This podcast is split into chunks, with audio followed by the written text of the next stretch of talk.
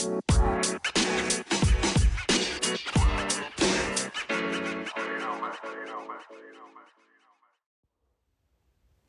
guys, this is Alex. I know this is an odd format. Um, I totally forgot to record. Um, but I did still want to talk about what I want to talk about since it was it, it struck me as interesting. So, um, for those of you who don't know, I spent a solid probably about week marinating my brain, actually two weeks, marinating my brain in DC's Young Justice. And so I'd always seen the first two seasons and I dropped off of the third season like pretty um pretty quickly. But I mostly because it the third season really lost me. It lost a lot of people, but it lost me especially. Um, but I ended up sticking out for the entire four seasons. And the most interesting part of it, at least for me, is the endings that that show puts up. The endings are kind of the demonstration of like the budget they get and they're, they're a demonstration of everything about the creative people behind that show. And what I mean by that is if you watch the first season of Young Justice, the endings are pretty stock standard. They are like standard TV cartoon endings, nothing special. And that holds true for the second season as well. Then you get to the third season. I, I think it starts in the third season. And it starts being these really atmospheric shots, accompanied by like calming music usually of the um of Superboy's like pet psychic dog Wolf or pet psychic wolf Wolf. Just like sleeping in front of shit. Just like being a being a good boy in front of shit. Or it's like a it's like a it's barely animated. It's almost like a lo-fi background style of animation of like Sphere or something. A, a giant robot ball that turns into a motorcycle in that show. But then you get to the fourth season. And these endings kind of all culminate into one thing. And what they culminate into is really fascinating. They culminate into little pieces of the story that don't matter, but add flavor or texture or like opinion or personality to and sometimes they do matter. sometimes they did matter like the, like you'd see more of a scene or you'd see the scene that they didn't include. But sometimes you'd see like villains doing inventory in their lair, or you'd see like the background shot of a xenomorph city. Like they became really. They became really like I. They became almost like small, short like small animated shorts of just stuff the animators were interested in and like they really demonstrated their understanding of like the world that they were making and and an understanding of not just the characters but like the villains the ind- individual villains and seeing how that show seeing one particular joke that they carry through that show, which um if you watch, I think it's like the first or second season. Um, if you if you watch all the way through, you'll notice that um when Connor McGann infiltrate Bellrev Bellrev prison, they there's like a storyline with a character named Icicle Jr. who's a villain who's like a repeating villain in that show. And like him and Connor have like a, albeit on fake terms, like genuine, actual relationship, like like like like bromance thing that blooms between them that's real but also fake because because Superboy is not super does not look like Superboy in that. but what ends up happening is like whenever Icicle Junior shows up to fight um, Superboy and anything else, there's always like a moment where like they have a there's like a two a couple personal quips. They go back and forth and like, oh, good for you, man. You're really doing it. Like, um, I think it's I think it's in I think it's in season three where he's like, yeah, me and Megan got engaged. He's like, oh, good for you, man. I'm I'm happy for you. And he's trying to kill him. And it's just it's like meant as a joke. And so much of this show is meant eh, as like slights at just the like superhero super villainness of it all like these people are also people regardless of what their jobs are and that all comes to a head with the fact that icicle junior applies for and gets a 24 hour leave from Belle Reve prison to go to Superboy and Miss Martian's wedding at the end of um, season four. And they also, like, that combined with the way that they handled the endings and the way that they, like, are very clearly by season four, and they're gonna have a season five, but by season four, they're they're very clearly one of the most successful things DC has ever done. Like eh, you can you can just tell at some points it they're getting a fair amount of money to just make this thing what they want it to be as and as like much of it as possible and as much of that as possible. You can tell that with the stories they're choosing to tell, the things they're choosing to highlight, the things they're choosing specifically not to highlight. Um and it, it just it screams of like a bunch of creative people have like got their thing and they're gonna freaking go for it because they've got the money. And it just it strikes me as really interesting because in not just anime, but in animation, there's this thought process of like, I wish just got more money. I wish just got, I, I, I wish just had more money. I wish just had more time and all this other stuff. And in in Young Justice, which is absolutely takes like notes and pages from anime as an as an animation medium and as a like a style with rules and different traditions than normal western animation. And it works them kind of gently into the it works them gently into the fabric of that show really effectively these are people who are doing it. These are people who are doing it in the way that like it feels and this is one of the reasons why people like Trigger so much. It feels like Trigger uh, is one of the studios that like they pick a thing they're making and they go for it. And the other thing that I find interesting is because I've um I pay attention to anime news just the way lots of people listening to this currently have, and I know that um, Orange just announced they're going to be doing a remake, and specifically a remake. It's not a um, continuation or new series from. It's a remake of Trigun. I started watching. I started rewatching the old Trigun because I can't help myself, and the dub on that is just it. A I like it because it's a nostalgic thing. I understand that.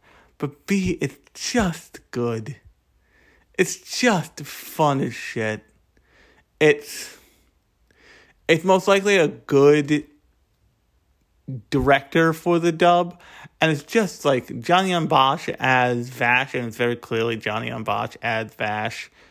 And all the other and all the other voice actors add their characters really like command a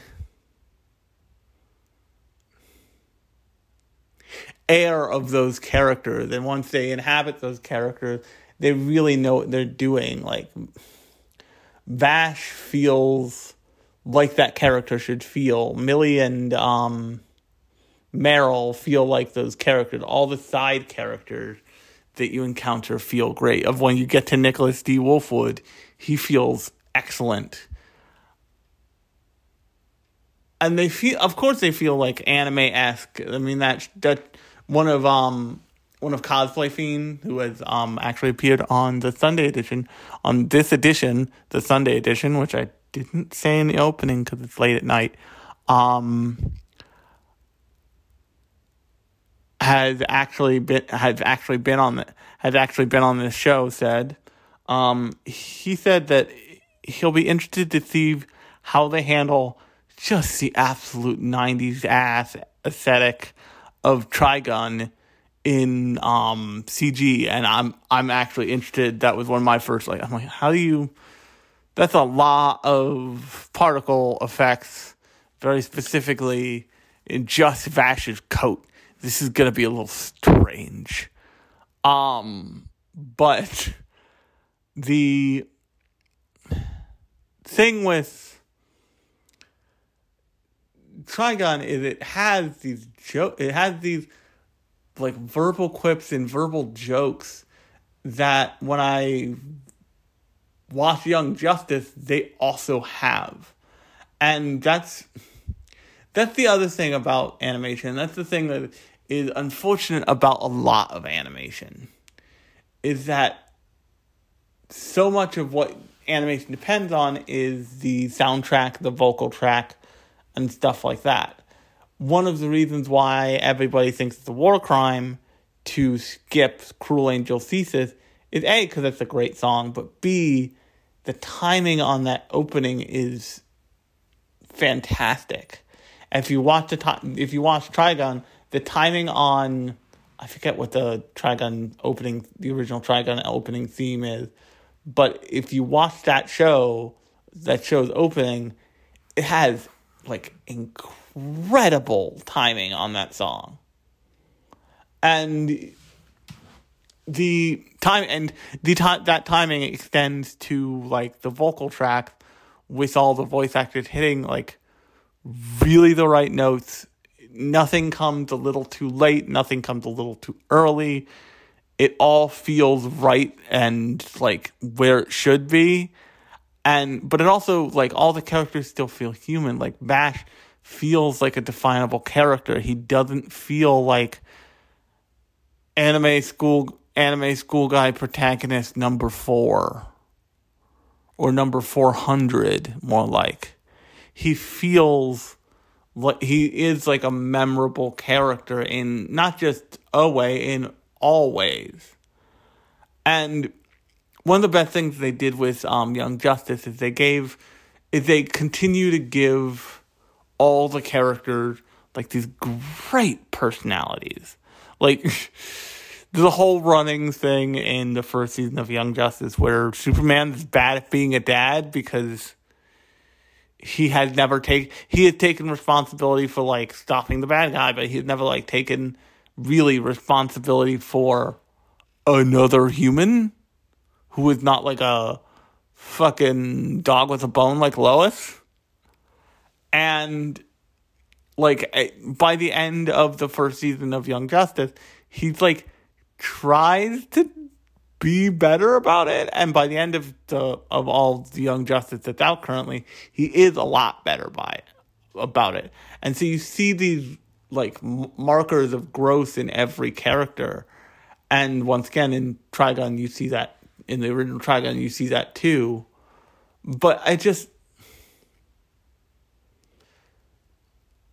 watching watching rewatching Trigun so close to watching something that is so committed that that is so allowed to be everything it wants it needs to be at the same time because it's it's getting it's getting enough money and enough like social capital within its own universe like like DC's Young Justice really shows you what like really shows you what people are hoping for when their new when their show gets adapted. Nobody's hoping for like a Junji Ito collection scenario where it's all just kind of bad and you just gotta kind of find the best of the bad. They're hoping for, oh, you're gonna adapt Trigun? You better do a good job. Like it better be phenomenal. And just to give you an idea, uh, so another show I really like and I've talked about on the um, podcast is a show called um, Restaurant to Another World. And that show is a lot of fun and it's very, it's really calming and it's like it's got its own iyashikei thing going. But it's fundamentally a different show. And it's fundamentally a different concept and the whole nine.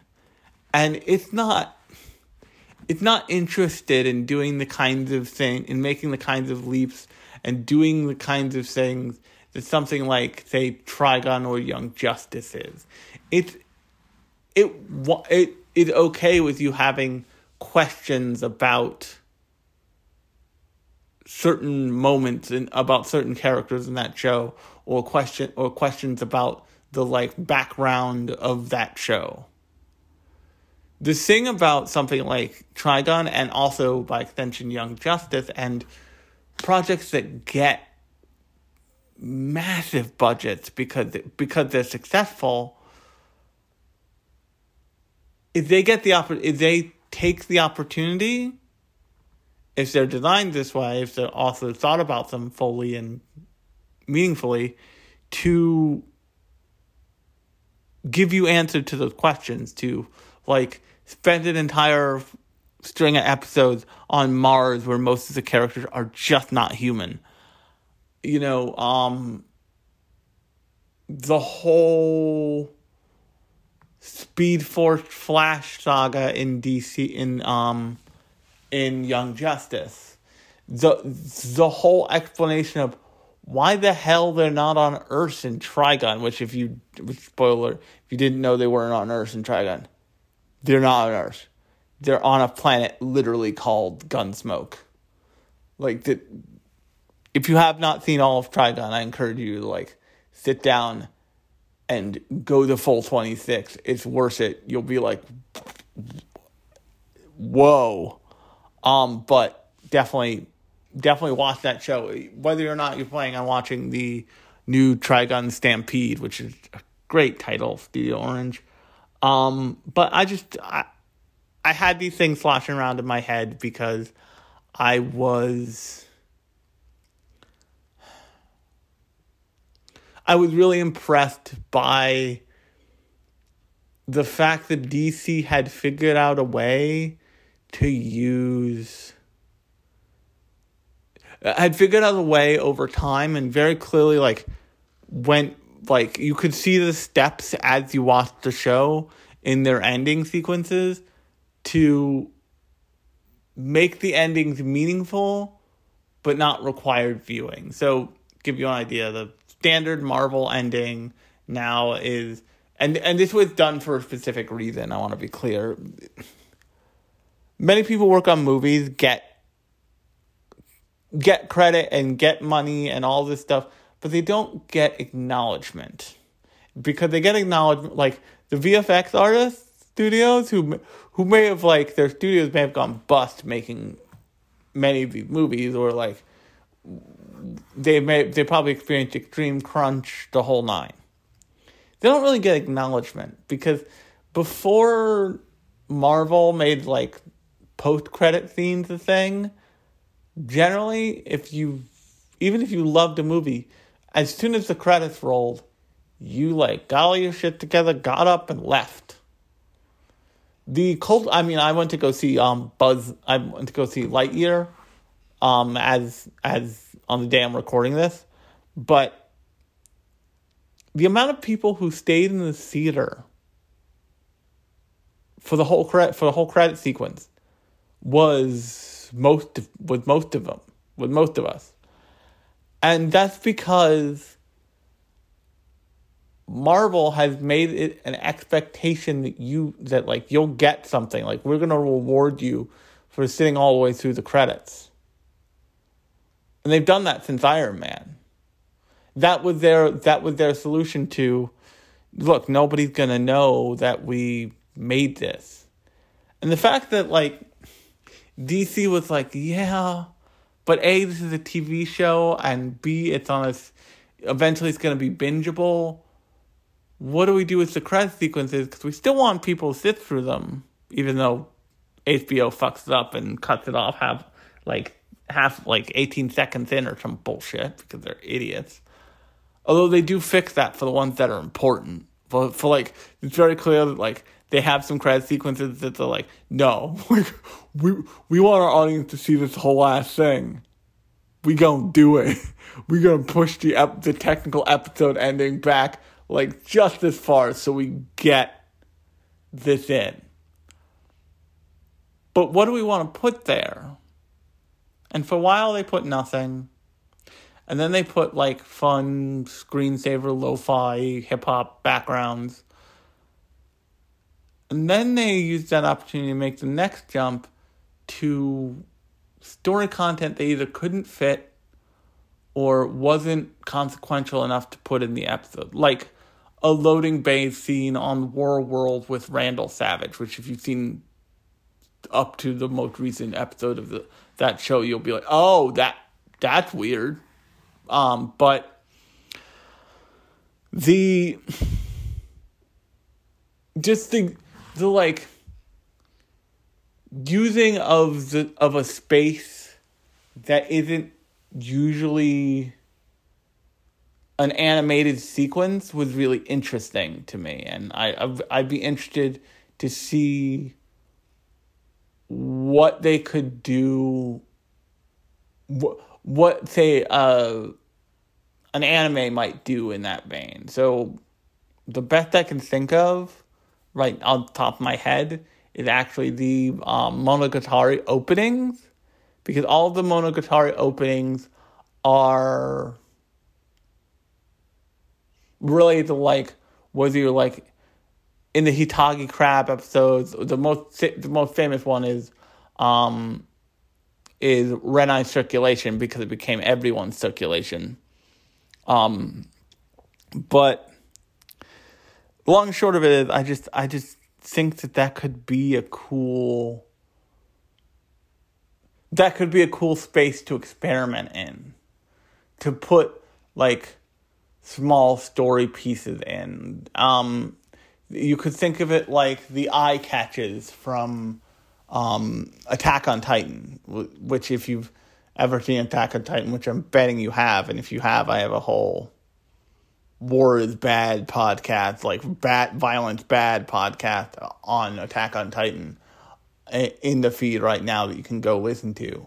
But they they uh, they kind of like took it they took their eye catches really seriously and they put the equivalent of like manga extra illustrations in between the channel in between the chapters as the eye catches like they put in schematics of what the fuck was happening in the show like when they introduced the move in once you saw the movement gear you got like movement gear technical drawings as the eye catch. And that was really interesting because it gave you it gave you little bits of it, eh, unimportant but consequential world building like in the middle section of each episode, which was really interesting.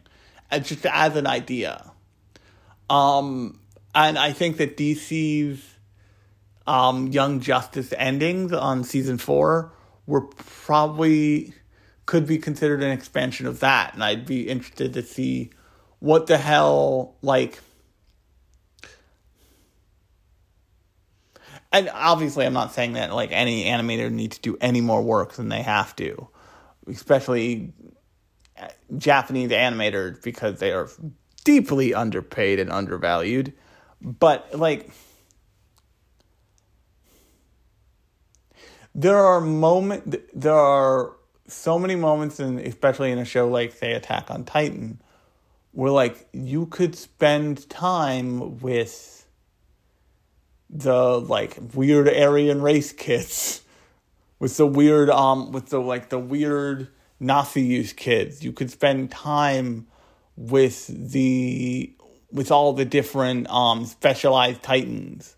Like and you could use that as foreshadowing. So let's say you want to foreshadow the Warhammer Titan. You could have like a weird if you did it right, you could have a weird little aside scene with the maid who is the Warhammer Titan. Spoiler for Attack on Titan if you're not caught up. And that would be fun. Like if you set that if you set that up, if you set up expectations correctly, you wouldn't be giving anything away. Like like you would just be like this is you could make it atmospheric enough with just focusing on like a throwaway ancillary side character, which is something they often did do in um, Young Justice. Like, the, like the did a great throwaway thing in Young Justice where they're um, celebrating the old Grandpa Flash's birthday, and you just see his birthday cake with the number 102 on it. And then, like, in the next episode, he's like, I'm, I just turned a spry 102. And you're like, oh, that's whose birthday cake that was. That was okay. That was weird and that if you if you manage it right, you can show little bits and pieces of original animation without giving anything up. Or or at the very least you can create a scenario in which you're rewarding the the viewer for having seen your end credits later on, which I just find an interesting concept. So on that note, um, I've been Alex, and regardless of whether I announced it at the beginning, this has been Lunchbox Radio's Sunday edition, and I promise it'll be better recorded next time, but I will talk to you on Thursday.